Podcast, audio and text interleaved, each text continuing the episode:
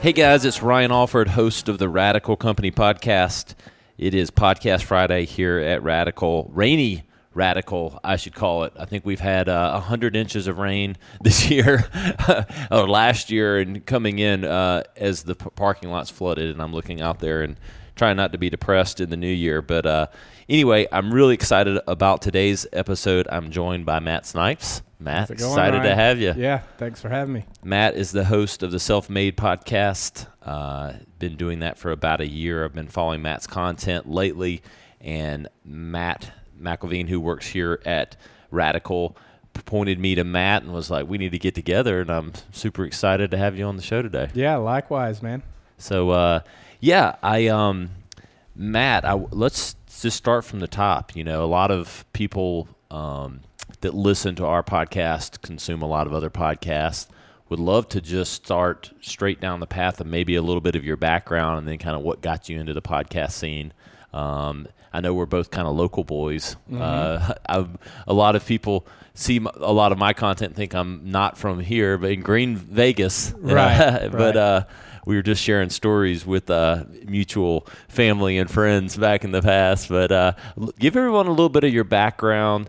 Uh, what led you to kind of starting the podcast? I know we're going to get down some of the apparel stuff, business stuff, but uh, you know, we try to just blend in, you know, the marketing aspect um, of people that we have on. But let's just talk about a little bit of your background and uh, what you've been up to. Yeah. So I knew from an early age that uh, I didn't want to work what's quote unquote a normal job. And that's just because it didn't seem fun to me. Just like with school, you know, I did really well in school when I applied myself. But as I got older, I mean, I had four wheelers and dirt bikes and started getting into girls. I'm like, this is way more interesting. So it's hard to focus on school. I'm like, why would I do that when I could focus on these these things that are a little more fun? So that kind of led me down a different path of I always worked what what you would call a regular job, but was always seeking something else. And uh, growing up riding motorcycles, I was big into the motocross scene, and uh, I was like, that would be a fun job. That would be cool. Seems like a lot of perks. So all of that industry is in Southern California. So I took the long way around figuring out how to get to Southern California, but I finally did get there. Um, I landed a job with one of the bigger companies, Hart and Huntington, owned by Carey Hart, um, Pink's husband. Some people Yep. call him Mr. Pink. he hates that. It's not. he may hate it, but it's not such a bad gig, yeah, is it? exactly. Yeah, no, it's it's not bad at all. So that kind of threw me into the mix of the action sports world. So I was able to meet a lot of other very influential people and people that when I grew up I was watching on TV, you know, buying their signature bikes, different things like that. They had become friends. And then I had decided that these people are, are just as pumped to be in that situation as as you would you would be if you had gotten that opportunity yourself. Like they were grateful, you know, that they were in that position. So that really inspired me. I'm like, they say don't meet your heroes, you'll be disappointed. I was very fortunate that mine went the complete opposite. All of my heroes were became heroes outside. You know, they they became heroes in life. You know, they were they were good family men. They were just good at doing things with their you know their money, doing Yeah. things in their community. So I was like, that's that kind of just always sat in the back of my head how they they did things like that. And then getting into podcasting, I had always listening to uh, listened to the Joe Rogan podcast probably, man, probably for seven years now. So it was almost brand new when I started, and I noticed after a year or two that as crazy as some of the things they talked about, I was like, I'm getting a lot of value out of this, and it's kind of making me change who I am. It's it's it's cliche or it's cheesy, but it's making me treat people better. I feel like just hearing Joe, who I know, you know, I don't give him all the credit in the world. I don't think he's got it all together, but he had a lot more of, of it figured out than I did. Right. So then I started branching out and finding other podcasts and finding other podcasts, and I would find myself like parroting some of the things I would hear on a podcast to friends, whether it was about nutrition or working out or all these different aspects. And it, it didn't feel genuine because I'm like, these are not my words, but I'm like, these people will not give these these guys a chance. You know, they're not gonna they don't listen to podcasts, they're not gonna people just don't, you know. Yep. So I decided I'm like, Okay, well, I'm learning this from a, a genuine form. I'm not going to school for it, but I'm getting it. I'm getting the information from good sources. So me repeating it, I'm still learning it, right? Don't you think? I mean, like it's Oh, still yeah. knowledge that I possess, you know. So the way that I share it doesn't really matter. So I say, if I can start a podcast, a lot of the people that I know won't give the Fear Factor guy, Joe Rogan, who's making people eat disgusting stuff, you know. yeah, that's it's so funny. You know, not to get down too many rabbit holes, but like I've I only know and remember Joe. I mean, I, I follow his content now, but in more so in the last year. But all I remember Joe as is the eating the roach guy. Yeah. you know, like yeah, come on, you can do it. Yeah. Yeah, so he's doing that and he's a commentator of, of mixed martial arts and all this stuff, but he's got a lot more knowledge, but a lot of people aren't going to give him that chance because of that. So, or some people, which I, I have the problem myself, is I listen to certain podcasts and they talk so far over my head, I can't keep up. Yeah. Like I'm having to pause it, Google different terms or look up different Right. things, and it's it's literally like a day or two of studying before I can dive back in and, and feel like I'm staying afloat. So I'm like, most people that I know fit that category. It's like, so if I do it, I've been very fortunate that people have always supported whatever I've done, my friends, my family, and a lot of strangers. So I'm like, maybe I can reach those people because I know they're probably going to support just like they always do. So if I can get that information to them, that's what I need to do. So the the podcast started as more of an entrepreneur based thing because I also wanted to document. This is around the same time I started the clothing company. I wanted to document that because I had no former training. I mean, I worked at Hart and Huntington, and I did some stuff with the clothing, but it's it's not the same as starting your own. You know, there's a Yeah. lot of things you don't know going in. So I wanted to document that because I, I always hear the excuse, I don't know how to do that or I don't know where to start. I didn't know any of that either. I'd never built a website. I had never done anything, you know, with clothing, ordered my own, never had a retail store, online retail store, never done any of that. But I wanted to do it bad enough to figure it out. So I'm like, I'll document and, and kind of let people see. And since then, the podcast has evolved into just becoming the best version of yourself, which is something else. You know, Joe says a lot, but that's what I, I try to do surround myself with people like yourself, like Matt, you know, that are doing, you know, their thing in fields that I'm interested in. Yep. you know so that's that's what launched the podcast. And that's it's it's also if i'm being honest it's it's a selfish thing too. I'm able to to steal steal people's time. And sometimes it feels like that. I talk to people so much smarter than me or you know just so far down the road in business that i'm like if i didn't have this podcast i probably wouldn't get this opportunity. Not to the same degree Yep. so it's a way for me to have conversations with people I might not get to have, but it's uninterrupted, it's unfiltered. Because, yeah, maybe I could have hit you up on Instagram and I could have said, hey, I'll buy you lunch if, if you'll let me pick your brain about some stuff. And maybe you say, yeah.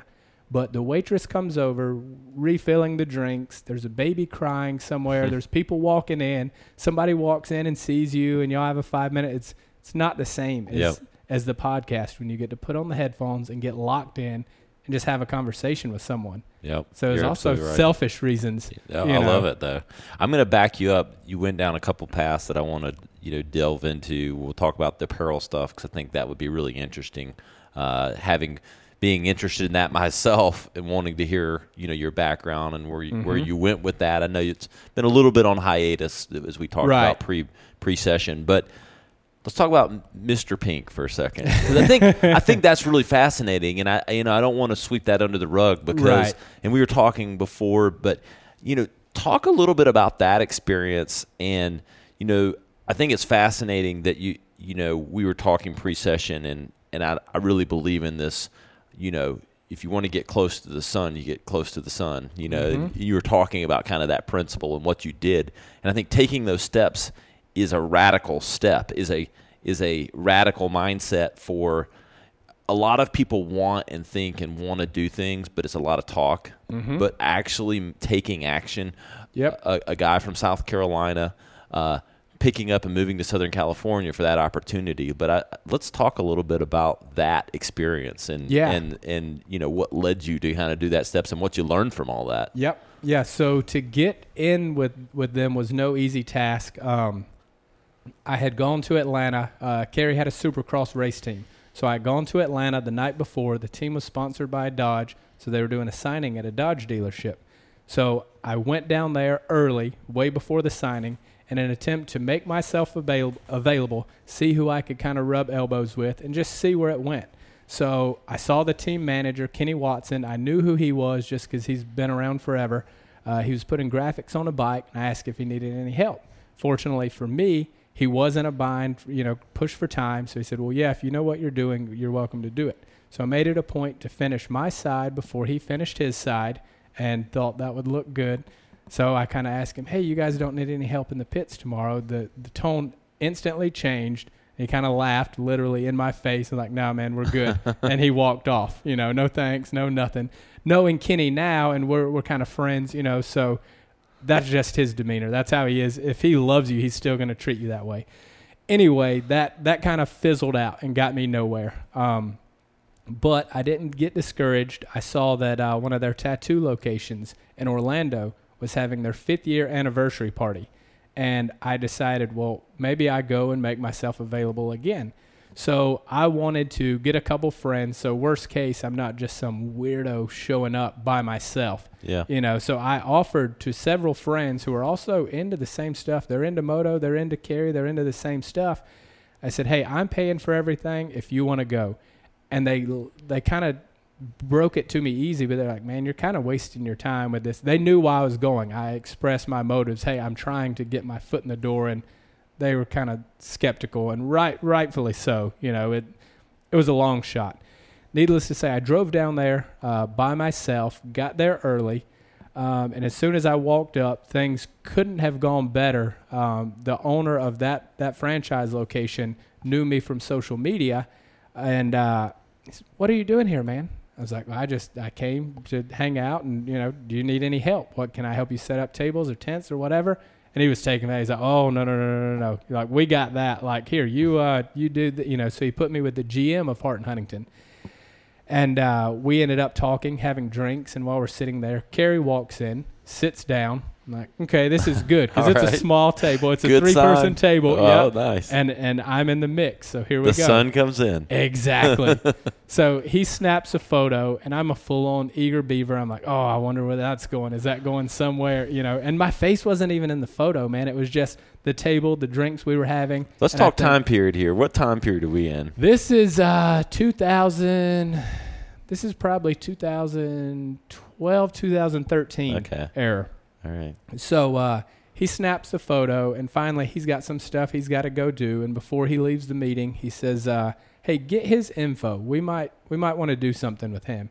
And I was through the roof. I was by myself, so there's no one there to like explain it. So you gotta you gotta be you know put no, on a poker face. no one to fist bump or high five. Exactly. You just got a poker face. Yeah, you know, nice to meet you, whatever. And and that's another big thing was not, you know, I was a huge fan of his, and I had met him before at like signings, but it was it was important to me not to fan out because I knew they would instantly kind of oh whoa keep some space Yeah. from this, you know. So it was, it was just a very casual conversation.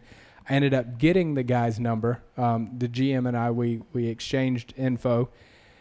And uh, he told me the end of that weekend, this is a full on weekend of events and different things going on. He told me at the end of that weekend, he's like, if you get out to Southern California, we'll have a job for you.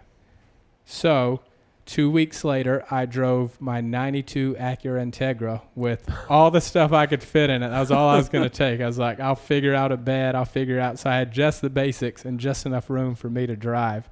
And, uh, so I drive out to Southern California. I hit him up like probably before I even really got there and like, hey man, I'm in California. Like what? And he was like, kind of cold. He's like, oh, there's not really a, a position yet. Like I didn't know you were gonna Be here make a move. Yeah, like you know. And in hindsight, I, I probably should have reached out before and said, hey, I can actually make the move fairly soon. Is there?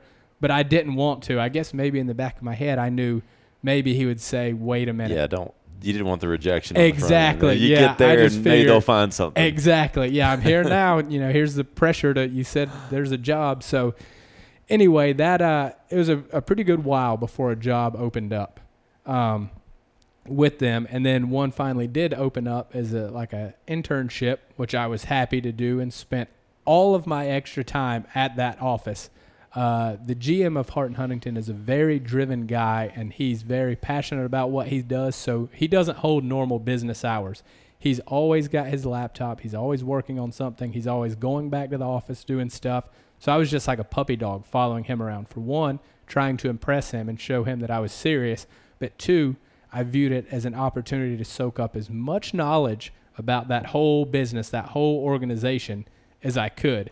And there were obviously a lot of perks that come along with it as well. You know, the different athletes they sponsor that I had looked up to as, as a kid or, or definitely knew who they were are always popping in and hanging out, and we're going to see them and, you know, taking care of them with care packages and stuff like that.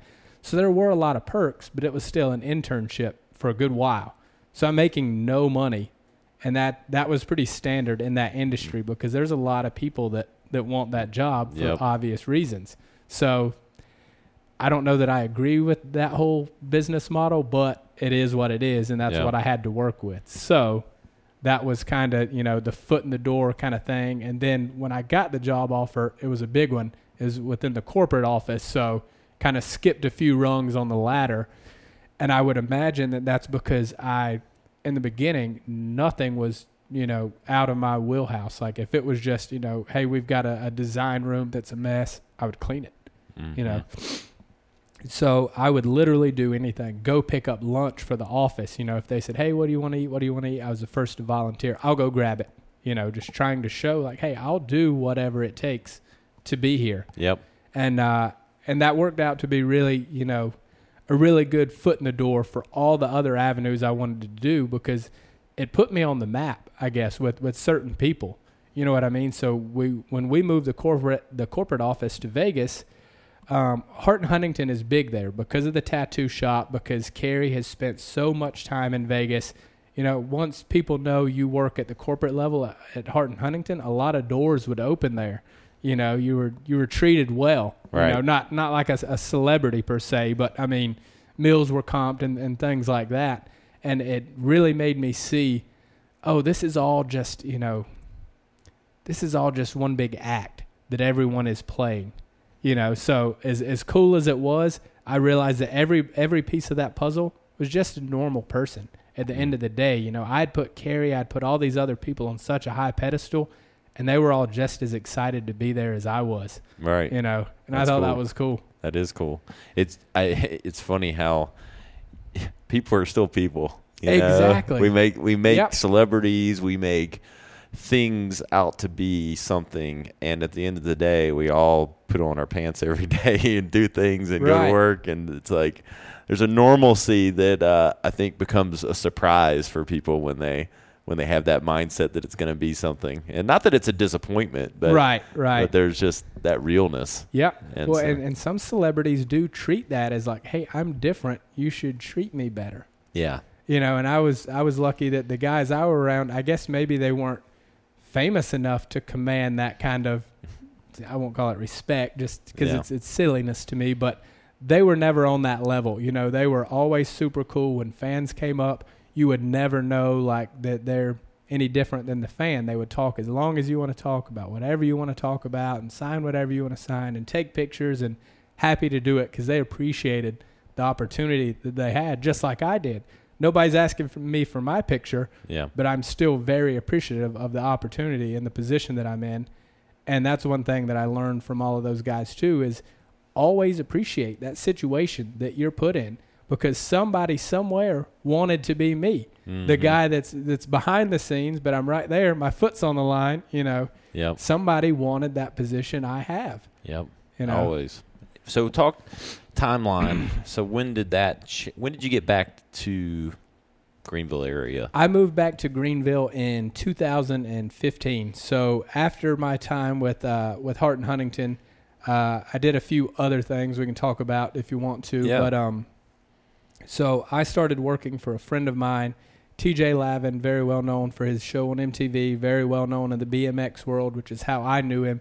Again, another childhood hero. Mhm. Um, I saved up money to buy his signature BMX bike when I was into BMX and stuff. So, again, another really good opportunity and opened a lot more doors for me as well. Um, however, that was someone on his level that has that many things going on genuinely needs an assistant and I was able to fill that role for him but since we were friends before that it just felt weird. It didn't feel comfortable accepting money every week from him cuz I'm like if I wasn't working I I would be doing all this stuff I'm doing with him anyway. Right. I'm basically getting paid to hang out, you know, or Yeah. or house sit his dogs, which I would do anyway. You don't need to pay me for that. Yeah.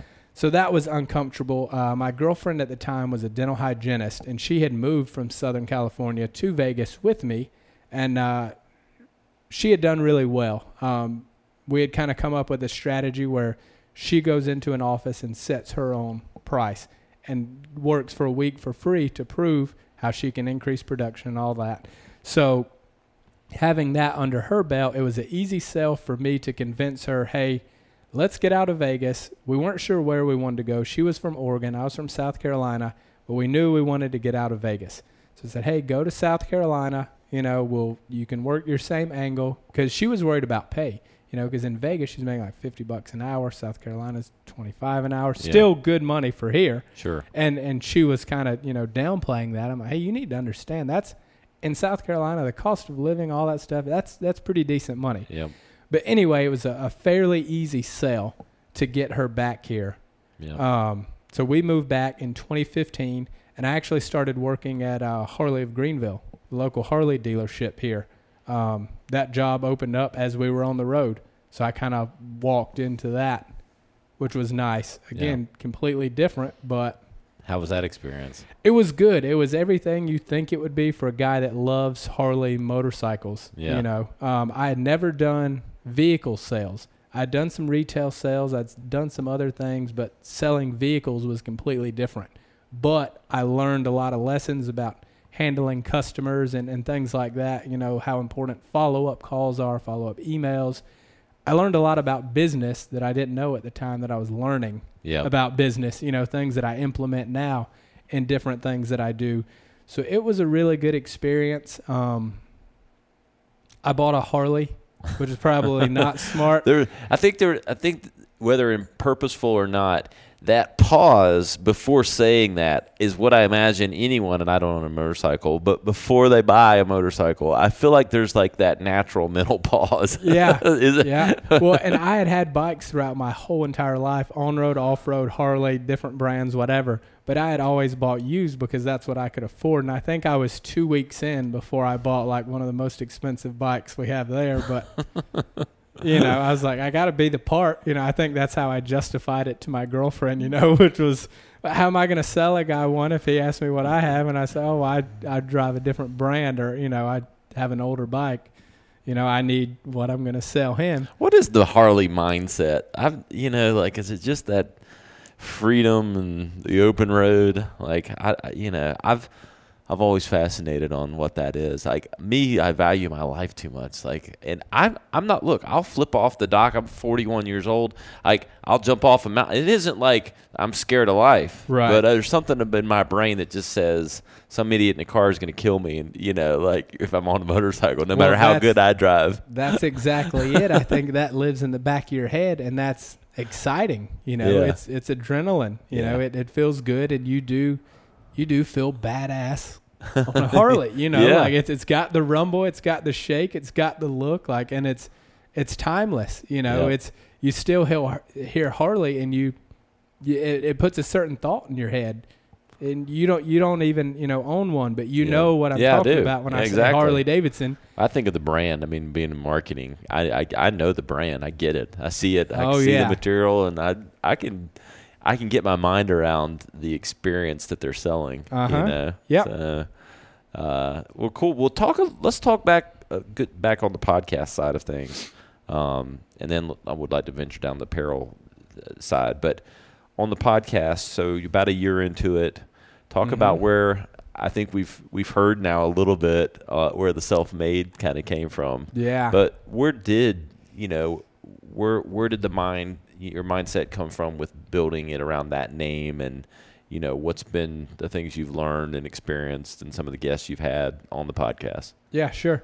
Um, so self-made came from a lot of people associate it with uh, like I've got it tattooed on my knuckles, and so does Travis Barker. And a lot of people associate self-made with being well off financially. Like I've made it, I've Yeah. arrived, I'm here.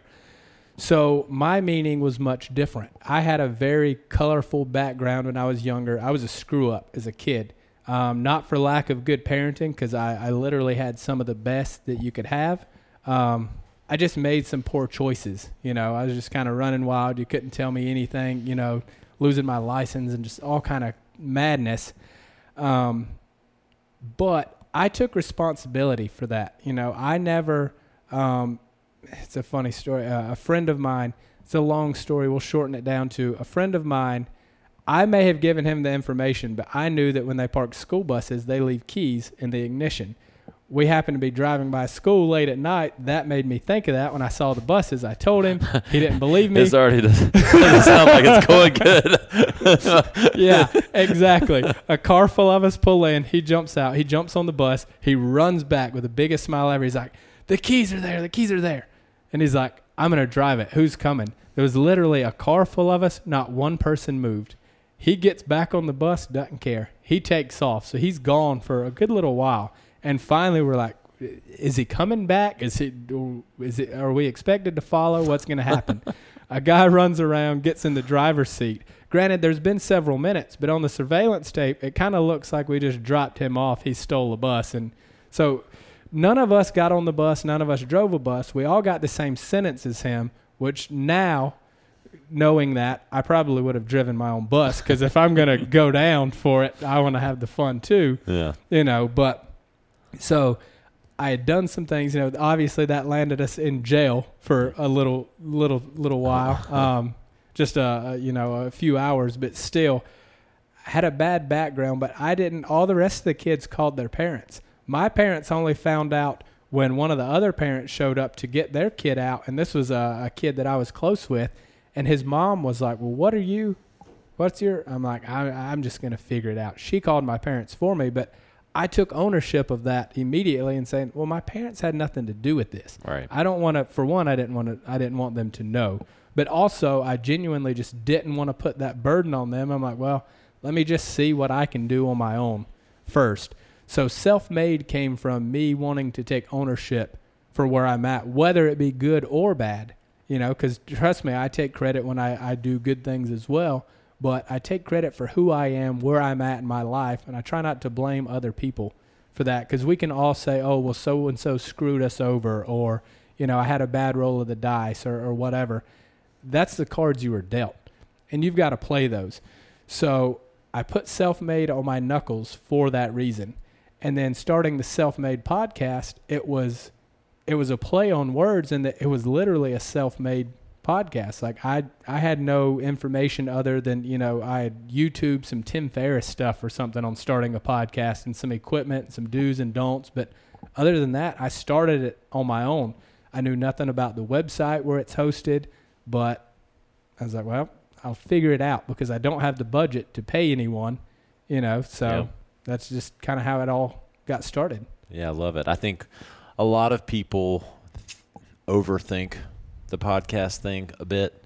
Um, you know, people are starting to consume them more, and I, you know, really encourage people to like just figure it out. It's you know, it's Mhm. a YouTube video away, and you don't have to have you know five hundred dollars in equipment. You can literally get started with probably literally with the Anchor app, which is where we push out the podcast for Radical to all the platforms. With Anchor, you can literally use your smartphone, like Mhm. record your voice into it, exactly and yeah start there. Yeah, I, I try to, uh, anyone that says they may want to start a podcast, I try to make myself available to them for that same reason. I'm like, okay, well, this is, you know, the equipment ranges from, you know, 80 bucks to, you know, we can get to a couple thousand. What's your budget? What's this? What's this? And I don't ask for anything in return, you know, just as you figure out different things or something better, share it with me Yep. you know, because I don't feel like I'm special and that I've been fortunate that my podcast to me has become successful. The numbers I see and the downloads we get and stuff, but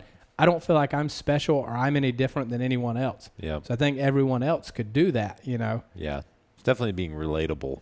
I think that's Yeah. what I, I listened to some of your episodes. You know, getting to know you, and it's definitely there's like a, a relatable factor to Yeah. you and how you interview people and how you talk. I mean, there's it, not that you know Joe Rogan and some of these guys aren't. I mean, they're great, but like I think that's a a uniqueness. You know, some of that comes, Right. I think, with you know being Southern guys and South Carolina boys a little For bit. sure. I think there's just a Mhm. realness, and Yep. you know, most people that I meet, you know, I think that's a characteristic that comes off. But that was something that I really kind of embraced from listening to some of your well, that's stuff. that's really good to hear because that was another reason that I wanted to start it was to be relatable because you look at these, you know, these hackers or people that you know are trying to improve their lives. Tim Ferriss, Rogan, all those other guys, they've got a huge income. Their time is a little more flexible, and people are quick to write them off because of that. They say, "Well, of course you can eat good when you've got an unlimited budget, or you've got a, chef that lives with you, like Carey does, or Yeah. you know you've got this, or yeah, you don't have to go to a normal nine to five job, or so they'll write them off for that reason. I'm like, well, I have none of that. You know, I don't have the big budget. I do go to a nine to five. You know, I do have to figure out things on my own, and if I'm still able to do it, so are you. That was another big reason in wanting to do it is I felt like I could be more relatable Yep. to them. And just like you said, even with the Southern thing, like I have a slight complex about my accent, you know, being from the South, because in you know in TV or, or cartoons or anything, if they want to portray someone as as ignorant, they give them a Southern accent, Yep. you know. So we kind of catch it for Oh, yeah. that. I lived in Manhattan for five Oh years. Oh boy, So uh, believe me, but I use it to my advantage because I would, you know, walk into a room of you know New York guys and Manhattan guys, and nobody's from Manhattan, but they're all you know either probably been there longer than me or from some northern city that you know, and, Yeah. and you know walk in and I could sly, sly as a fox sit in the reading room and you know dissect it. and I'd say something, they'd be like, oh, I don't know, but then. Bring some zingers out because, Right. like, okay, this guy knows what he's talking about. yeah, exactly, yeah. But then the clients thought it was charming. Right. Yeah. So yeah. and and you get- same thing with, with girls in Southern California. They love it. Oh, you yeah. know, it's it's like you're from a different country. Like, oh, say this word, say that word, and I was happy to oblige. You know. I know. But uh, talk about the apparel side. Um, that's very interesting to me. You know, with what we've been doing with Radical and GVL Hustle, we've got a, a, an apparel component that we've been toying around with. But I'm fascinated by all of that, especially on the way and being, you know, owning an ad agency and having clients in the direct to consumer space. The retail game has changed so much with mm-hmm. Instagram and Facebook and all these platforms where you can go direct to consumer. And you don't have to have a storefront. It's fascinating to me. And then from a fashion perspective, I'm just into certain looks and feels. But I'd love to delve a little bit into your your fashion side, which I know you said you you know took it to a certain place and maybe it's been a little on hiatus, but maybe Mhm. starting to come back. But love to get your perspective on you know how you started that you know some of your experiences or recommendations for people that might be listening and thinking about that that that, that segment Absolutely. So I started that. I um I like a, a simple style. I don't like big, loud, busy graphic shirts, but I also didn't want to spend a ton of money on just a plain colored T-shirt. You know, forty or fifty bucks for a blue, nice T-shirt. So I decided to uh, to start the clothing company, and I was going to do just very simple designs, very small logo, subtle, so something that you could wear out, you know, to the bar, or you could wear anywhere, and it kind of works. You Yep. know, it's not you're not out of place. So to start that, I looked at a bunch of different uh, blank manufacturers that you know just have the different blank T-shirts because I knew I wanted it to be premium. Because in the past, I had bought a lot of T-shirts from a lot of friends, either for a fundraiser or for whatever they're doing, that were printed on really low quality shirts, and I bought it to support them, and I never wore it. So I was like, I it gets me nothing if I just get that one sale and they don't wear that shirt to kind of push it and promote it. So I knew it had to be on a premium shirt. So I found a website that kind of stocked everybody's, all the different apparel vendors hmm. kind of stocked everybody's. So I just ordered my size in like 10 different brands and then multiple different styles. So as soon as they got there, there were some that immediately just went in the trash. You know, I was like, oh, this is garbage. This is garbage. Yep. This fits weird. It's kind of square. Like, I work out. I want people to kind of be able to know I work out. So I want a form fitting shirt yeah without being too tight. So when I narrowed it down to the ones that I really liked, I started wearing those shirts. I'd wear them to work. I'd wear them to the gym. I'd wash them multiple times, just again and again and again. Because that was another big thing. I was like, if I'm putting my name on this, I don't want crap. I don't want them to unravel or seams to come loose or anything like that. So I finally narrowed it down to the brand that I wanted to use. So then I tried to source the cheapest I could, you know, find out who carries this brand and who will sell it to me for the cheapest. So I found a, uh, a website, and for those people listening, I found PPS Apparel is where I buy it. And there's no minimum um, for a $150 order or more. They ship for free. Their shipping is really fast. And I had gone to local printers and said, hey, I will tell you what I'm buying the shirt for. You don't even have to beat it, just match it. So far, even to this day, no one has ever been able to even match it. Hmm. So the prices were really, really good. Um, So, I you get them yourself, and you'd have them screen printed. Yes, exactly. Yeah. So that was a, a thing in itself, and I don't know if you've gone down this road, but everyone that I've I've talked to about clothing has gone down this road. Screen printers are a different breed. They've all kind of, in my experience at least, they've all got their hangups. So I found one guy who was great. I mean, he knew exactly what I was going for. I even wanted the ink soft. Like I didn't want the ink print on the shirt to be hard Yep. which I knew would eventually flake from you know experience. But also, it just felt better, looked better.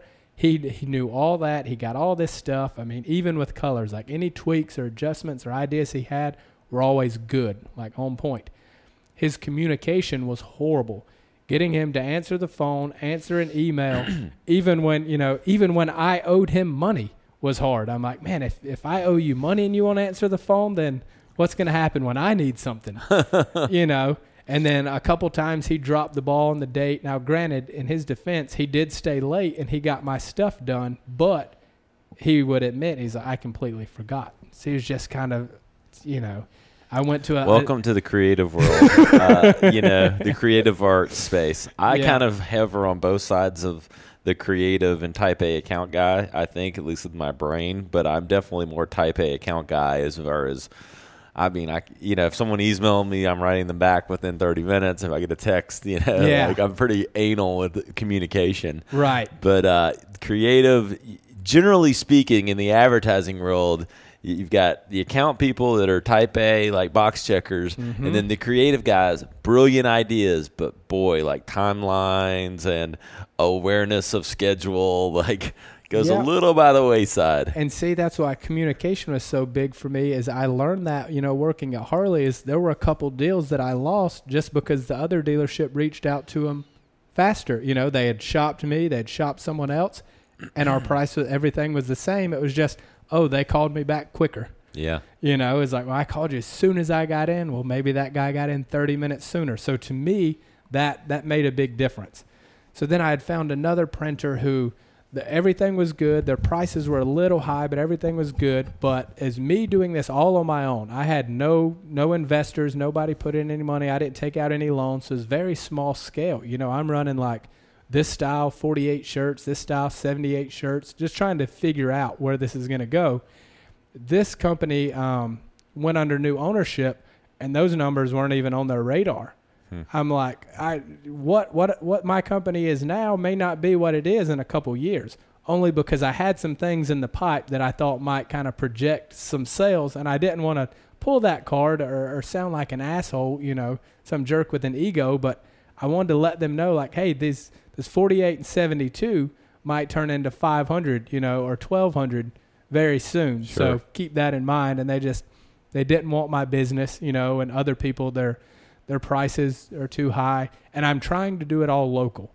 So Yeah. I have probably tried every local shop around here, and they all have their quirks. And some of them I can live with, but I just want to find that one where it feels good. Like I walk in and I set my blanks down, but I want to sit and talk with the people there. And We're definitely going to have to talk offline on that because what we do this for a couple others, and I, I want to support local and I want to do that, but the print on demand game has gotten a little better. Um, and it's also more manageable, especially if you have a built in audience. It's hard if you're selling onesie, twosie, or it helps with not, you don't never know what size is the stock. exactly. If you're selling, you know, if you're selling 10,000 units, you can kind of manage this because you've got the sales coming in to support that extra Mm-hmm. stock. But when you're selling 100 or fewer, it that trying to know how many smalls, medium, large, extra large, you know, Yeah. that is a you know a guessing game. That was a And- huge mistake I made in that I ended up with a ton of extra large, which fortunately for me is my size, but I view myself as the average size guy. Most guys were ordering large. Even guys that should order extra large were ordering large. So I just ended up with a ton of, like you're saying, Yeah. extra inventory. Um, but to touch on that, I have a, a friend who owned he owned a company called Unit, a clothing company, and they they credit two or three different styles, although they had well over a hundred something for their success. And on his last year of owning Unit, I think they were two thousand dollars shy of hitting like twenty million dollars for the Wow. year. So they did really really well. Um, he stepped away from that company because it, it started as him and his brother selling shirts out of a, a trunk, you know, a true rags to riches kind of deal. And it grew and it grew and it grew.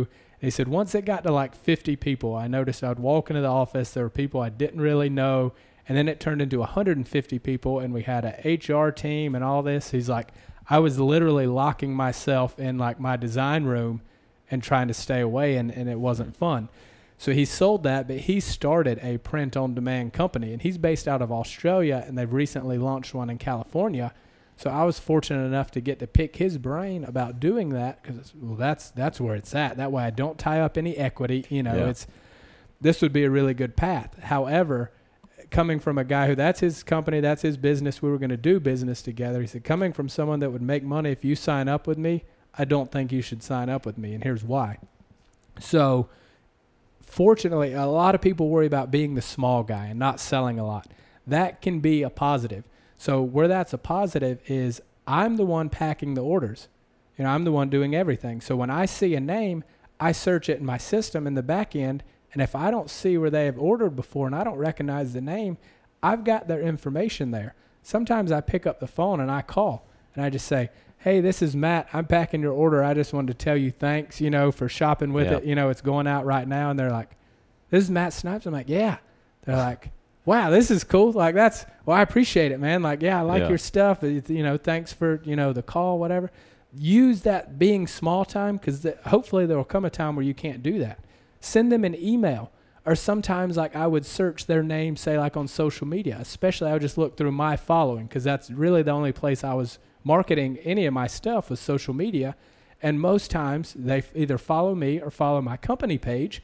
So I would find them on social media, and if I could verify, like, oh yeah, that's that's them, just send them a DM, like, hey, sending out your shirt, throw a couple extra stickers in there for you, you know. So I love that idea. We we manage a, a certain dentist that uh has has had the most watch of any video on Facebook this year, a dancing dentist, Uh-huh. and uh, just gave me an idea. We should um have him Skype call some of his oh fans. yeah, Well, Yep. we've sold five thousand pieces of merchandise for him in the last three months. Yeah. and uh, exactly. we need to just Skype call one of his fans, and we, that'd be great content. So I started doing the handwritten cards and all this stuff. So the the print on order thing that doesn't work because even my my packaging, you know, like I put it in like a poly mailer just like everyone else, but I found a really nice blue looking one.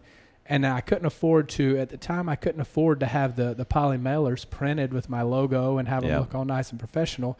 So I went and bought a thirty dollars stamp of my logo, Mm. and I stamped every one. Hmm. So it, it looks like it's printed on there. You can't tell, but it's all those personal things. Like even that blue, when you open your mailbox, it's not a white generic mailer. It's Yeah. bright, it's blue, it's got my logo stamped right in the middle. He's like, we can't offer that. And right now, that's probably going to be what's going to set you aside from the other guys.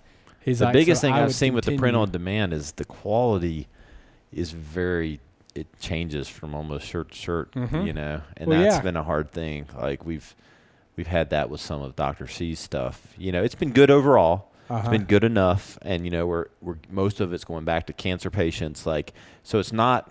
Com- it is his brand, and we want it to be a certain things, but we know we're giving up a few, you know, a certain amount of personal touch that we might would do. Mm-hmm. Now, for the things that we want to do with our personal, you know, radical and Greenville hustle and all that, we want it to be more branded, like you're talking about, Right. and that is where the print on demand gets tough. Right. But I don't know if someone can figure. I'm hoping that someone around here pops up that will that we can offer the best of both worlds. Yeah, and that's the thing too with with you doing Greenville Hustle, man. It's like it it may not look good if you're subbing that out. You know, here, Oh, no, buy I- this Greenville gear and support Greenville. Agree. We're we're supporting business over here. One hundred You know, but Yeah, exactly. That's why we haven't picked a vendor yet. But, to the to the screen printers, you got to give us something to work with. You know, I don't ask for much. Same thing with, I went against every everything all my friends in business that I really admire.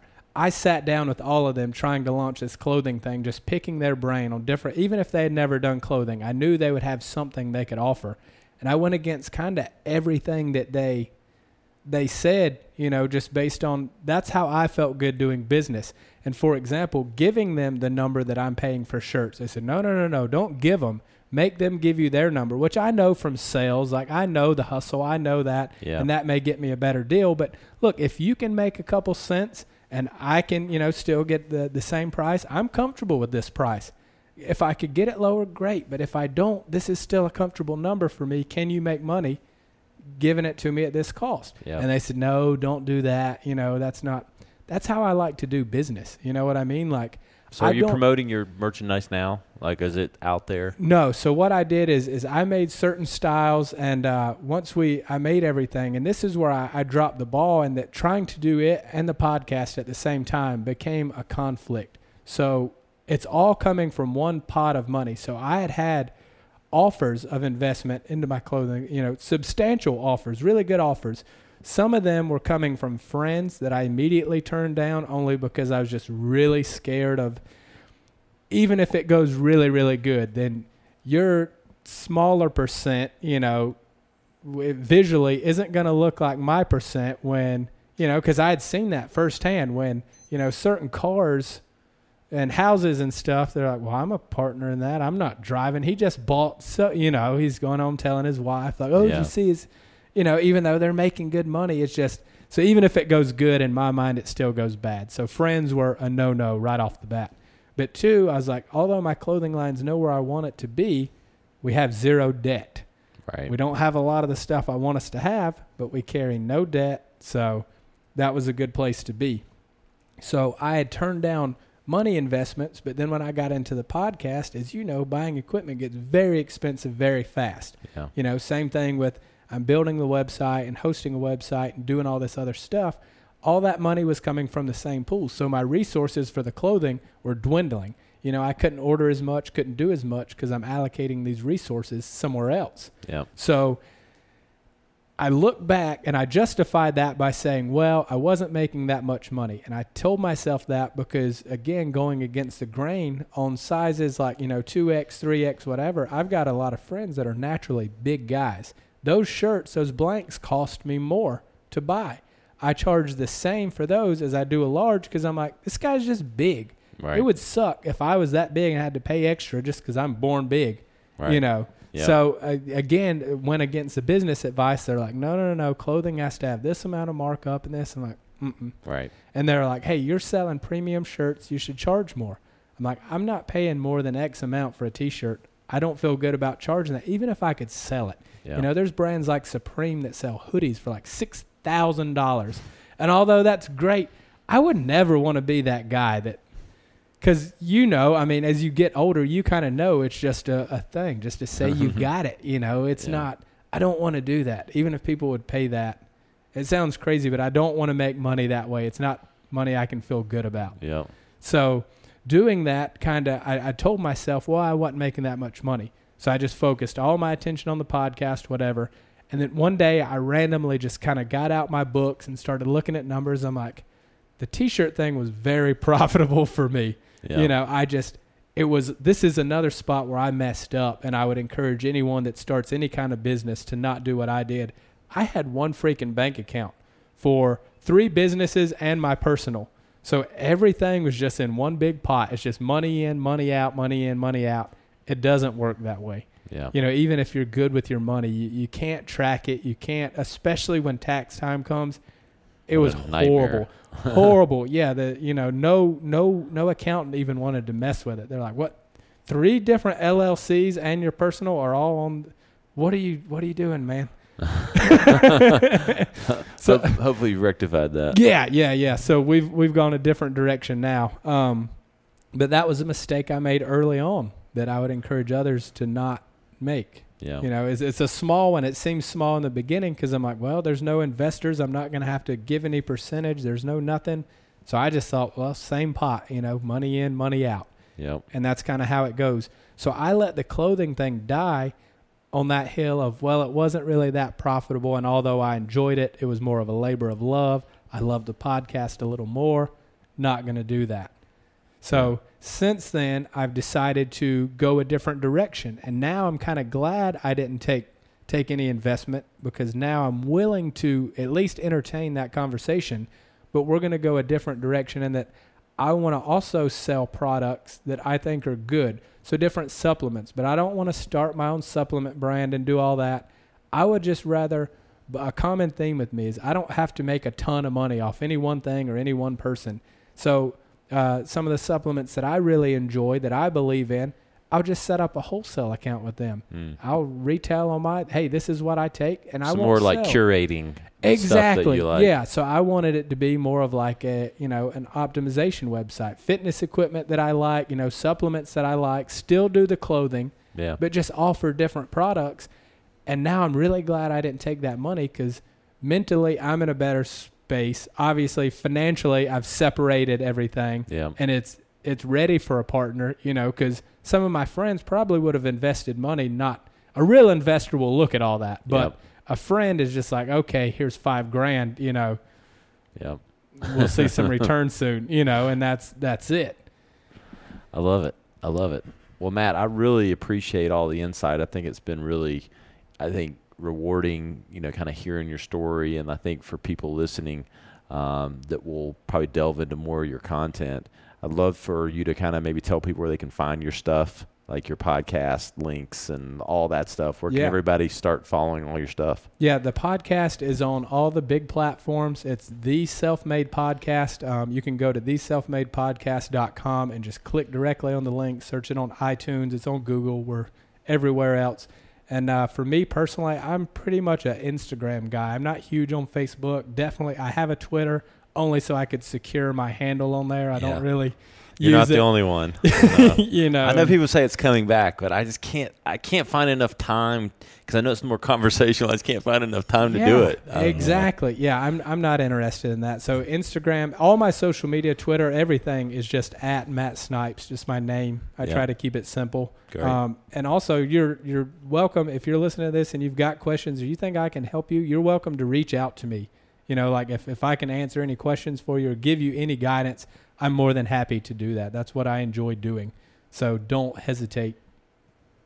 Great, man. Well, I really appreciate you coming on. It's been great getting to know you more and look forward to doing it more and Yeah. maybe uh, venture onto the podcast with you one day. Yeah, absolutely. I'd love Yeah. to have you, man. Yeah. Well, thanks so much, man. And well, we've really enjoyed today's episode of the podcast. Really appreciate Matt Snipes coming on and uh, keep following all the content, radical.company, uh, and then Radical Company Podcast at iTunes, Anchor, Google, you name it. We're all over the platforms. I hope everyone has a great rest of the day, no matter what day that is when you're listening, and we'll talk soon.